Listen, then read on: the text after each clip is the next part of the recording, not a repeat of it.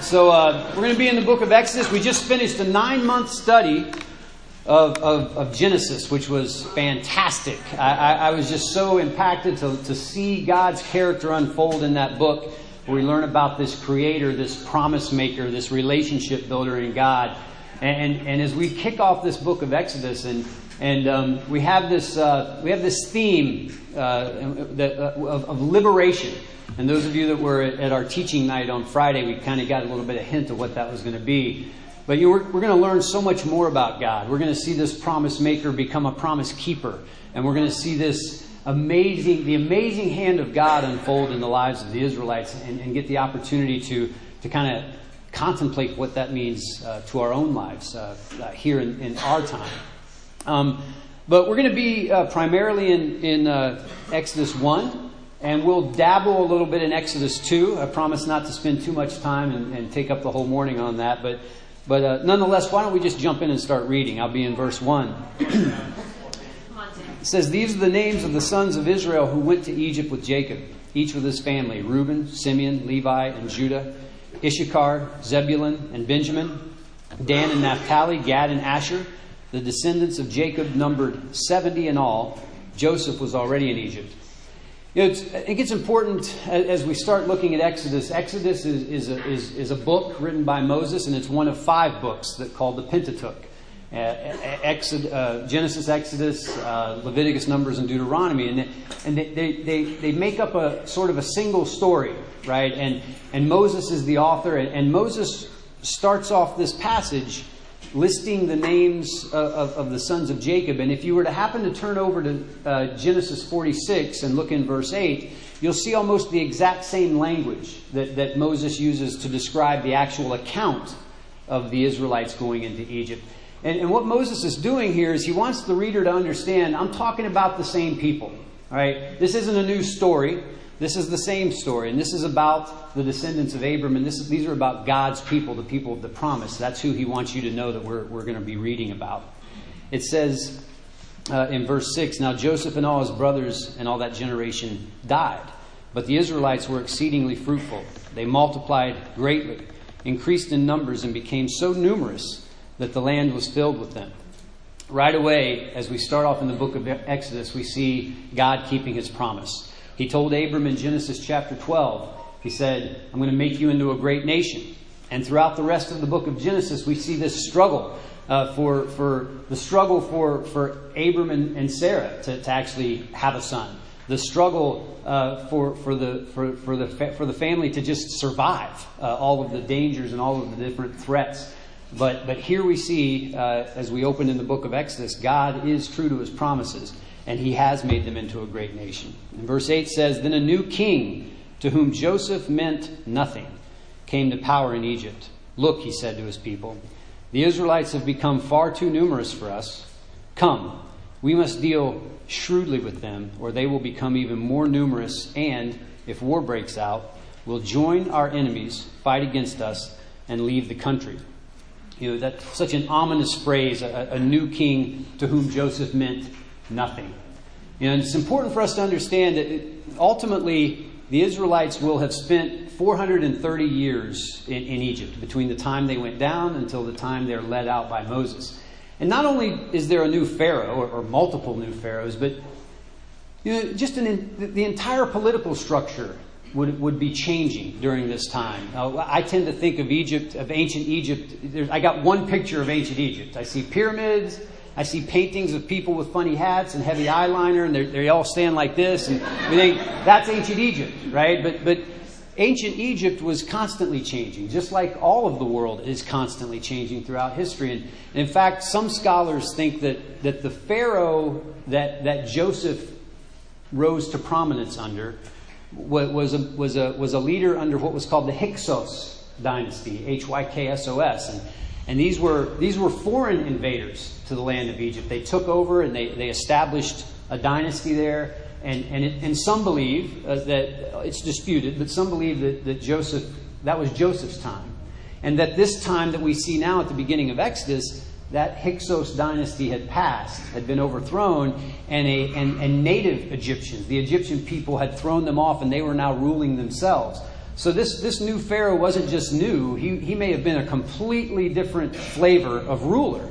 And the, the entire political system was different. Things changed. Um, and it, I don't want to, it's not a point of the lesson today, but it's just something that we shouldn't let pass over us. You know, we can't count on anything in this world. You know, we, we, our life is full of people making promises to us politicians, bosses, teachers, our own family, our own loved ones. But they can't keep promises. Only God can keep promises. Only God is constant. Even if these people could keep promises, they're not, they're not going to be here forever. Only God will be here forever. It's just a, just a, little vignette there. You know, Pharaoh was afraid that they were going to become so numerous that they would take over the country. The, the word in the NIV says he's afraid that they'll leave the country, but the Hebrew word um, it, it's not just leave, it's, it's sort of a, it means ascension. He was afraid that they would become a problem and that they would potentially turn on the Egyptians, maybe ally with another country. He was worried. You know, leaders worry, uh, and, and Pharaoh was worrying. And so he comes up with a plan. And it says in verse 11 So they put slave masters over them to oppress them with forced labor, and they built Pithom and Ramses as store cities for Pharaoh. But the more they were oppressed, the more they multiplied and spread. So the Egyptians came to dread the Israelites and worked them ruthlessly. They made their lives bitter with harsh labor in brick and mortar, with all kinds of work in the fields. In all their harsh labor, the Egyptians worked them ruthlessly. So the Israelites being enslaved in Egypt is a familiar story for all of us, whether, whether you learned about it in Sunday school or if you're old like me, you learned about it from Charlton Heston. If you're young, you learned about it from, from the Prince of Egypt. But, but we, we all understand the Israelites were enslaved by the Egyptians. I think it's important for us to understand that the initial drive behind this enslavement was population control. You know, Pharaoh was afraid that these people, they, they were growing at this alarming supernatural rate, and, and it, was, it was scaring him. So, so the purpose of slavery wasn't just to exploit them, the way slavery typically does, and, and I'm sure he was enjoying the exploitation of them, but he was trying to slow them down. He was trying to maybe even, you know, crush their, their, their future, right, as a people. If you think about what slavery might have looked like, and, and Moses goes out of his way, he repeats the word harsh. He talks about ruthlessness. He talks about bitterness. You know, slavery, we, we tend to think hard work is good for you, right? But only if it's in kind of a more balanced approach, right? If, if you're being worked as a slave, you're, you're not getting rest. The, the labor is crushing you, it's impacting your health. And, and you know, people, people can only flourish in the right environment. You know, you, know we know this when we, when we study the ecosystems. We know that, that a species will not flourish if it's overly oppressed, if it's not healthy, if it doesn't have food sources, if it's, if it's overly stressed. As humans, we, we have technology that sort of shields us from the reality of the world, but in ancient times, it would have held true to humans as well. You need, you need a healthy environment in order to flourish. And that's what Pharaoh was thinking. He's thinking, I'm going to make it so hard. They're going to work so hard. I'm going to separate the men and the women. The men will be off working in one place, the women will be working somewhere else. There's going to be long days and long nights. They're not going to have time or energy to do the things necessary to promulgate a race. You know, you, you, you kids in school, the government teaches you that about that in, in health class, what it takes to, to populate. But, you know, they wouldn't have been able to do that, the Pharaoh's thinking. And, uh, and, and likewise, these were shepherds. They would have had their own agriculture. They would have had their own sort of economy to take care of, but their slavery would have taken them away from that. This was all designed to slow down their growth, but of course, it didn't work. It didn't work. It says that the more they were oppressed, the more they grew. So Pharaoh steps it up.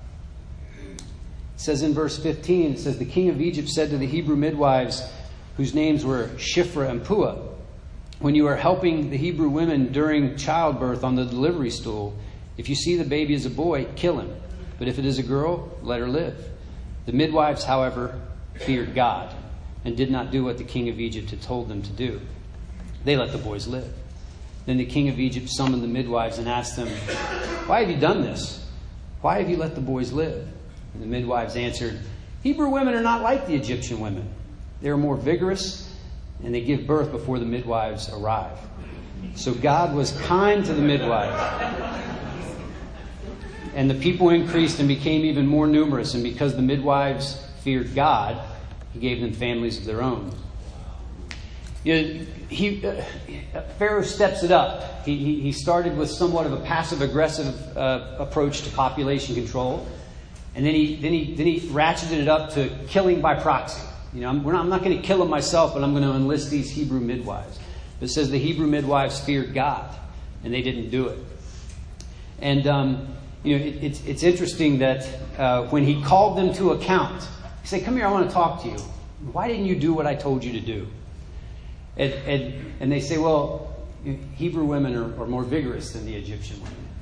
And, and it, it, it, strikes me as odd. It's like, wait a second, you, you've been given a command by Pharaoh, you disobey it, you get called into account. Surely your life is hanging in the balance.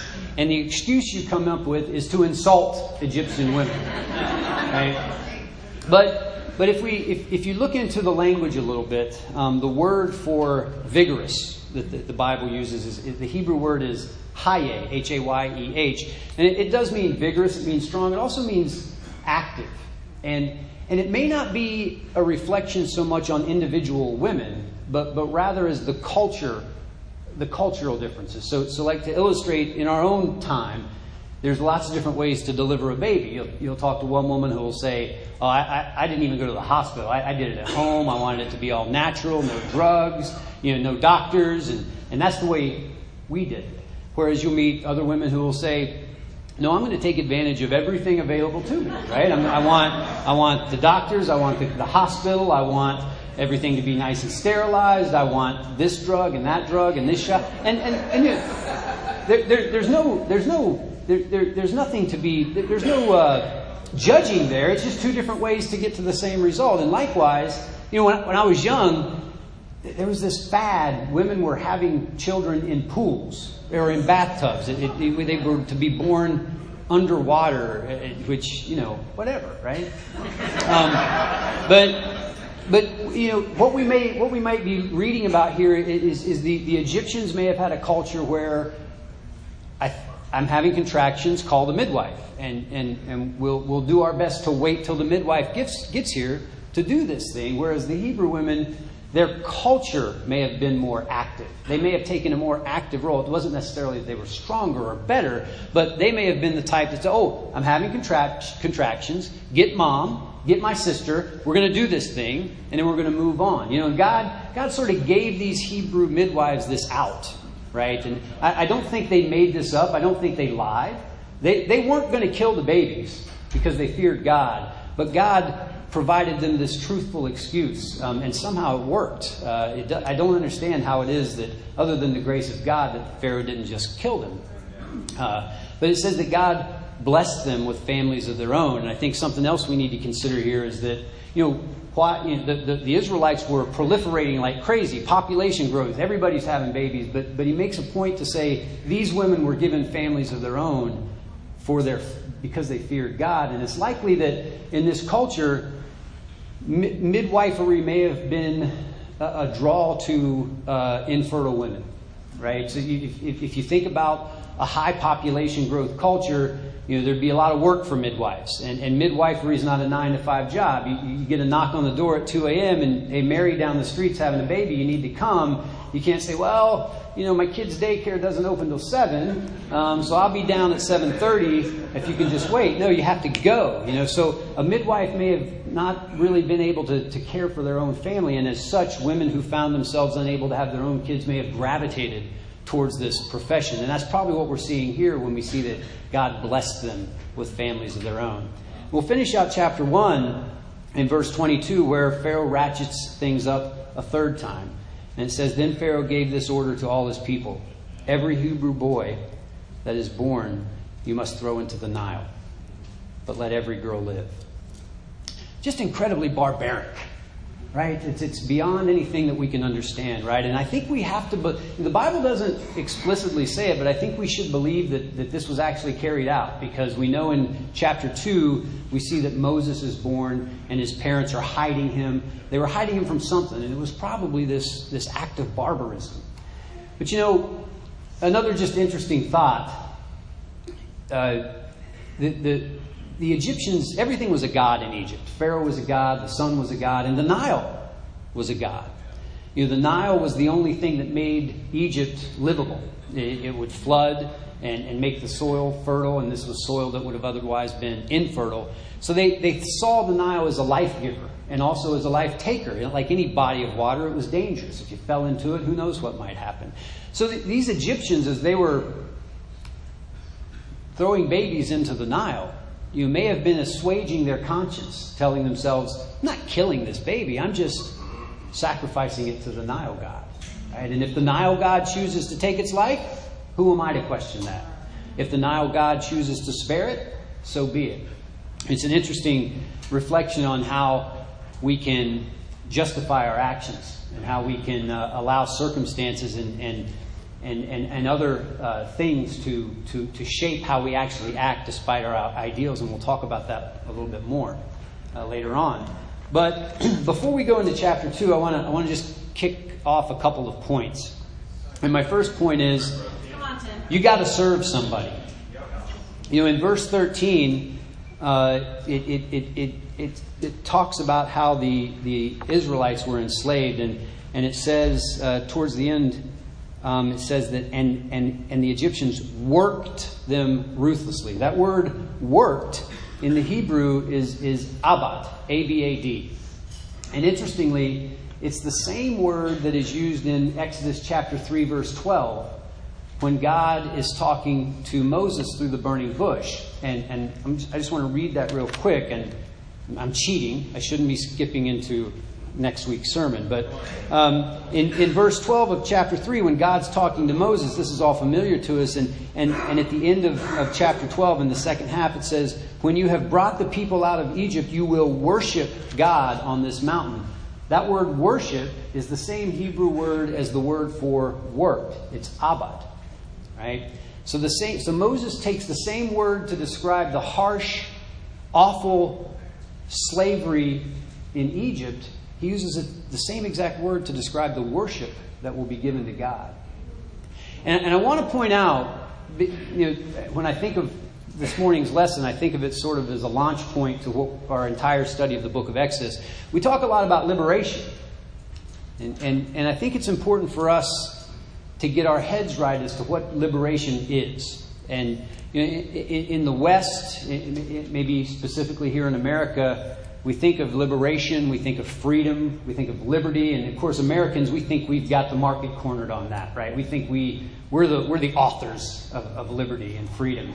And, and the way liberty and freedom usually play out in, in, in my mind as American is usually something along the lines of I get to do what I want, when I want, how I want, with whom I want, and if I don't want, well, then I won't. And I understand, we all understand there's laws and there's regulations, and, and we see those as sort of the boundaries, but if we play within those bounds, I get to do what I want. I won't violate your rights, you don't violate mine. But otherwise, I do what I want, and I don't do what I don't want. You know, that's, that's fine, I suppose, in terms of geopolitics or socioeconomics. I don't have a problem with that. I believe in small government laissez faire management, but, but that is absolutely not at all what God's liberation is. All right?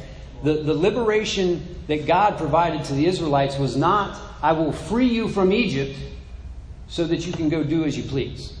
It was not, I will release you from Pharaoh so that you can go out into the world and be like the other nations, do the detestable things that they do, uh, worship their idols. It was never that.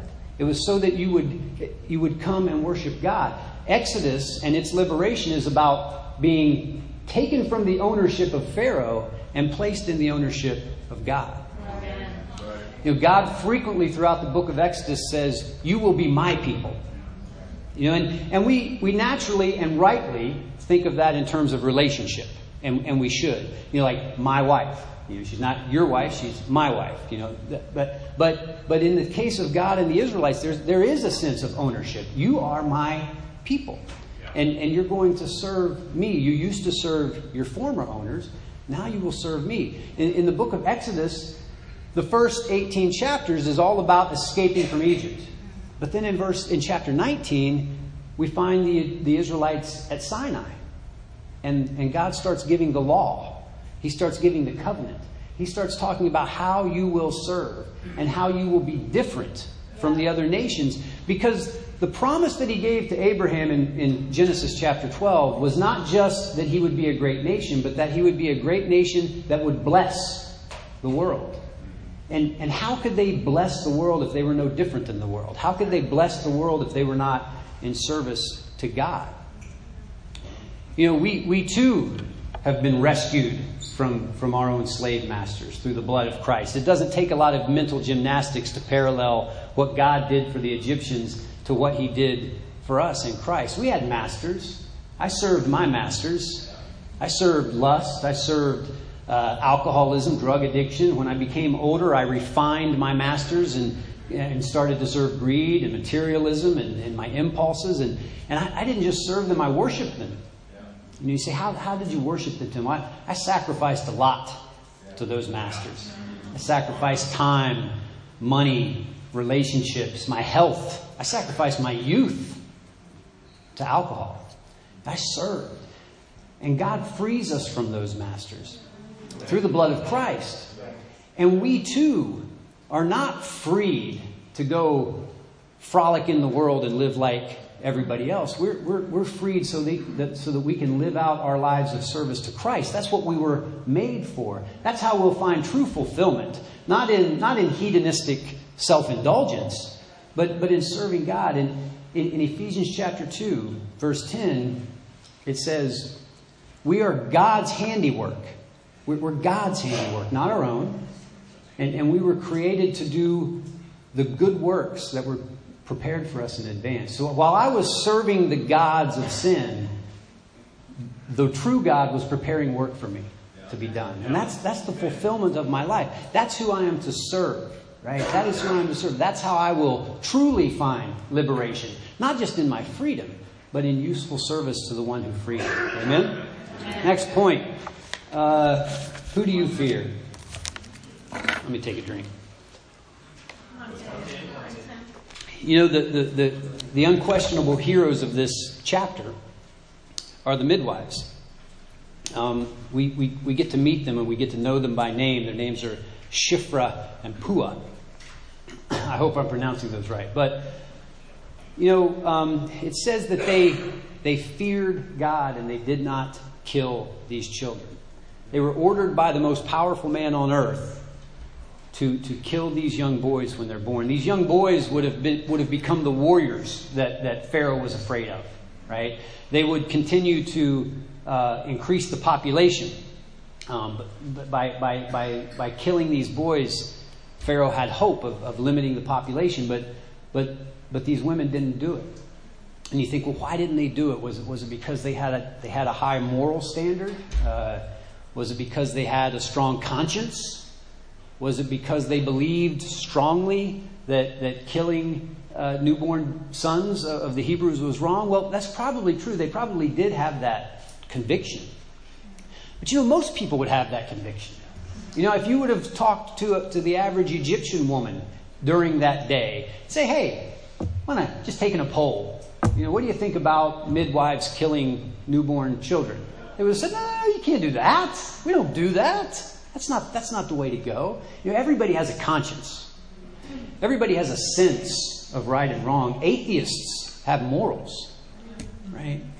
But the, the difference between the fear of God, because the Bible says it was because they feared God that they didn't kill the children. It's not their righteousness that gets lifted up. It's not their high morals that get lifted up. It's not their principles. It's their fear of God that, that, that gets them lifted up, that, that says they behaved righteously because they feared God. The difference between the fear of God and your conscience is that your conscience is conditional. Your conscience will change. You know, you can, you can imagine a midwife saying, I'm a midwife. It's my job to bring life into the world. I would never kill one of my patients' newborn children. Well, that's fine in philosophy. But what happens when when a, when a, when a variable is introduced, like, oh, I don't know, the Pharaoh telling you you have to do it. You know, Derek was talking about when the storms hit, when the storms hit his brick house, you know, and the bricks shift. You know, our conscience shifts, right? But, but God doesn't shift. The fear of God doesn't shift. And, and you, you, you can see this in your own life. We all, we read our Bibles and we, we, you know, we, we, we, we, we, we read Ephesians 5 and we say, well, yeah, I have to love my wife and, and love her the way, uh, uh, the, the way Christ loved the church and lay my life down for her. And I will do that unless, you know, unless I'm not feeling it today, unless I'm tired, unless she's not acting in a, in a loving, in a, in a, you know, whatever. You know what I'm talking about. And wives, they say, I'm going to submit to my husband and I'm going to respect my husband. That's, a, that's an ideal. That's a principle. I'm a Christian. That's how I do. And I absolutely submit to my husband. When? If. Right? Children obey their parents. If. When they're looking. Right? Fa- fathers raise their children up in the way of the Lord. Sometimes. You, the fear of God, though, has no conditions. There are no if, when, but with the fear of God. And, and you know, the fact of the matter is, we all fear something.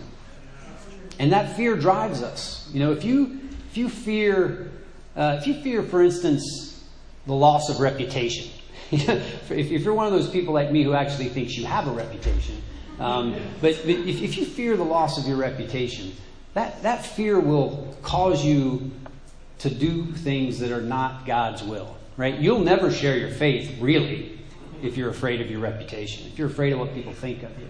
you know, but if you fear God, it will trump your fear of, of anything else.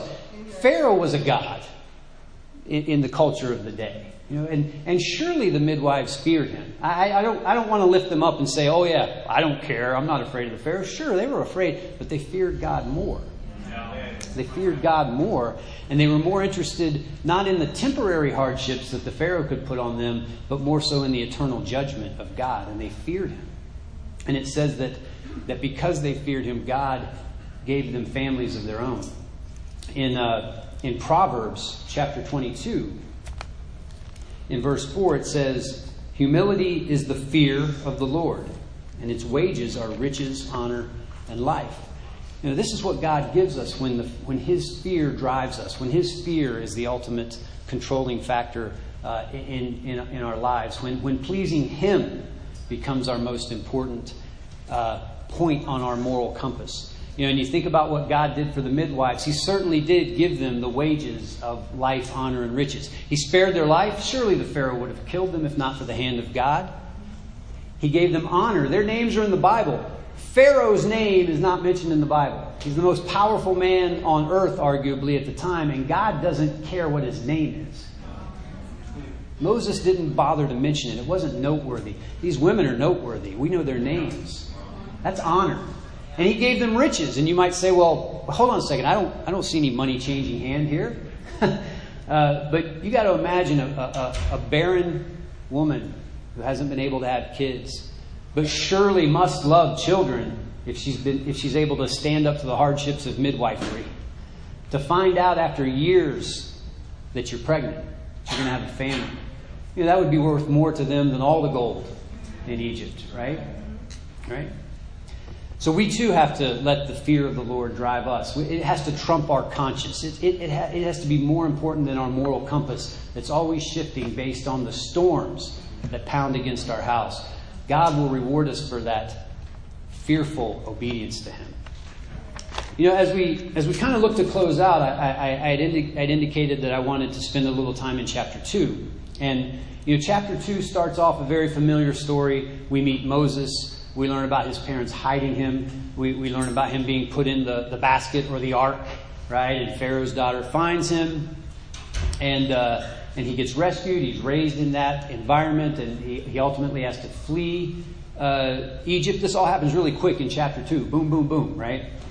But, but at the end of chapter 2, in verse 23, and, and if you would please turn there with me, God brings the narrative back to the Israelites in Egypt. And in verse 23 of chapter 2, it says, During that long period, the king of Egypt died. The Israelites groaned in their slavery and cried out. And their cry for help because of their slavery went up to God. God heard their groaning, and he remembered his covenant with Abraham, with Isaac, and with Jacob. And so looked on the Israelites and was concerned about them. And when I read this, it makes me think of this, this long period of silence from God during the 400 or so years that the Israelites lived in Egypt. You know, there was, there was this 400 year period. You know, in, in, in, in, Genesis, we see God talking to his chosen people. We see him talking with Abraham. We see him talking with Jacob. We see him talking to Joseph even through his dreams, right? But then we don't hear from God. We don't hear from him. It's, it's silent. He's working because the, the promise is coming true. Children are being born. The nation's becoming great. But man, it's hard. Man, they're, they're, they're suffering. They're, they're suffering under the yoke of slavery. They're suffering under oppression. In chapter 3, which we'll probably do next week, God is going to explode into action. It's going to get loud. It's not going to be silent. It's not going to be unseen. It's going to be obvious, right? But, but there's this 400 year period of silence that they, that they go through prior to that. And it, you know, I, have to get a little nerdy you know, it parallels well with the 400 years of silence between Malachi and the coming of Jesus, the, the, the time between the Old Testament and the, and the, New Testament. 400 years, no prophecy. Nobody's hearing from God. Horrible things are happening in, in, in Israel at this time. The Romans are coming to power, ruthless, cruel. The, the Sanhedrin comes to power within this priestly class, and it's, it's corrupt. And we got the Herodians they're sort of the kings of, of, of Israel, but, but really they're more allied with, with the Romans. And, and the, the, the people of Israel, during this silence of God, must have been, what is going on? But, but amazingly, that trifecta, the Romans and the Sanhedrin and the Herodians, they're the ones that would deliver Jesus to the cross, which caused our explosion, right? So that we could be liberated, so that we could be saved. When Jesus was raised, on, on, on, on the third day, it was obvious. Now I understand the silence. Now I understand why this is happening. And as we read back in Exodus and we, we look at that 400 years of silence, we can say, now I get it. Now I understand. Now I understand. You know, and we, we have our own periods of silence, right? And we say, Where, where's God? Where's God? You know, and, and, from, and from reading chapter 1, you know, I find myself tempted to just say, okay, God's silent, but, but I'm going to serve. I'm going to persevere. I'm going to fear God. I'm going to do right. And, and someday He'll explode into action the way He explodes in, in Exodus chapter 3. And of course, someday we'll all be in heaven. And we'll be able to look back and understand why the silence. But, but I'm very convicted in, in verses 23 through 25, which I just read, because it tells me that the connection between the silence of the 400 years and the explosive, visible, loud action of God, glorious action, amazing action, the connection between those two things was prayer. It says that the Israelites groaned in their slavery and cried out, and their cry for help because of their slavery went up to God. You know, I'm not trying to, to send a message that, hey, you know, pray and God will do whatever you ask. That, that's not what I'm trying to get at here. I, I'm just simply pointing out that prayer is part of this amazing story of liberation. Crying out to God is part of this amazing story of liberation. And, you know, for me, and, and I think maybe some of you can relate, we're, we're a very active movement, right, within the Christian world. And, and, and we we love to serve God and we love and, and we love to be active and, and, and, we want to be out there sharing our faith and studying the Bible with people. We show up for things and we sacrifice and we serve and we give and we lift each other up. And praise God, we should never we should never seek to lessen on that at all. But I know for me, I tend to look at that as as righteous activity before God, and, and I, I just have to confess, I tend to look at prayer as a supporting role in all that. I tend to look at prayer as a as an inactive service to God. But you know that's that couldn't be more unbiblical. You know, and I, I, I, I have to repent of that, and, and maybe you have to repent of it as well. Our Savior, our Liberator, the, the, the one who led us out of slavery, Christ, Jesus, he, he urged us to pray. He urges us to pray. He said, God is longing to give you the kingdom. It's His good pleasure to give you the kingdom. He said, Ask and you shall receive. He taught us to pray. He actually gives step by step instructions on how to pray. It's amazing. And of course, he himself prayed uh, to God often. You know, prayer is perhaps the most active thing we could do, right? You know, and I'm always giving it short service. You know, I, my, my, wife will always say, "Well, I'll, I'll, be grumbling to her, and she'll say, "Have you prayed?" Yes, I'll pray, but but I got to do something, right? I got to do something. You know, prayer is something, and and, and I just want to just kind of set the stage, and and and you know, th- these midwives are heroes of the Bible. And, and Moses is certainly a hero of the Bible. And, and God is certainly a, the hero overall. But these prayers, these prayers of these groaning Israelite slaves, these humble prayers, they're heroic as well.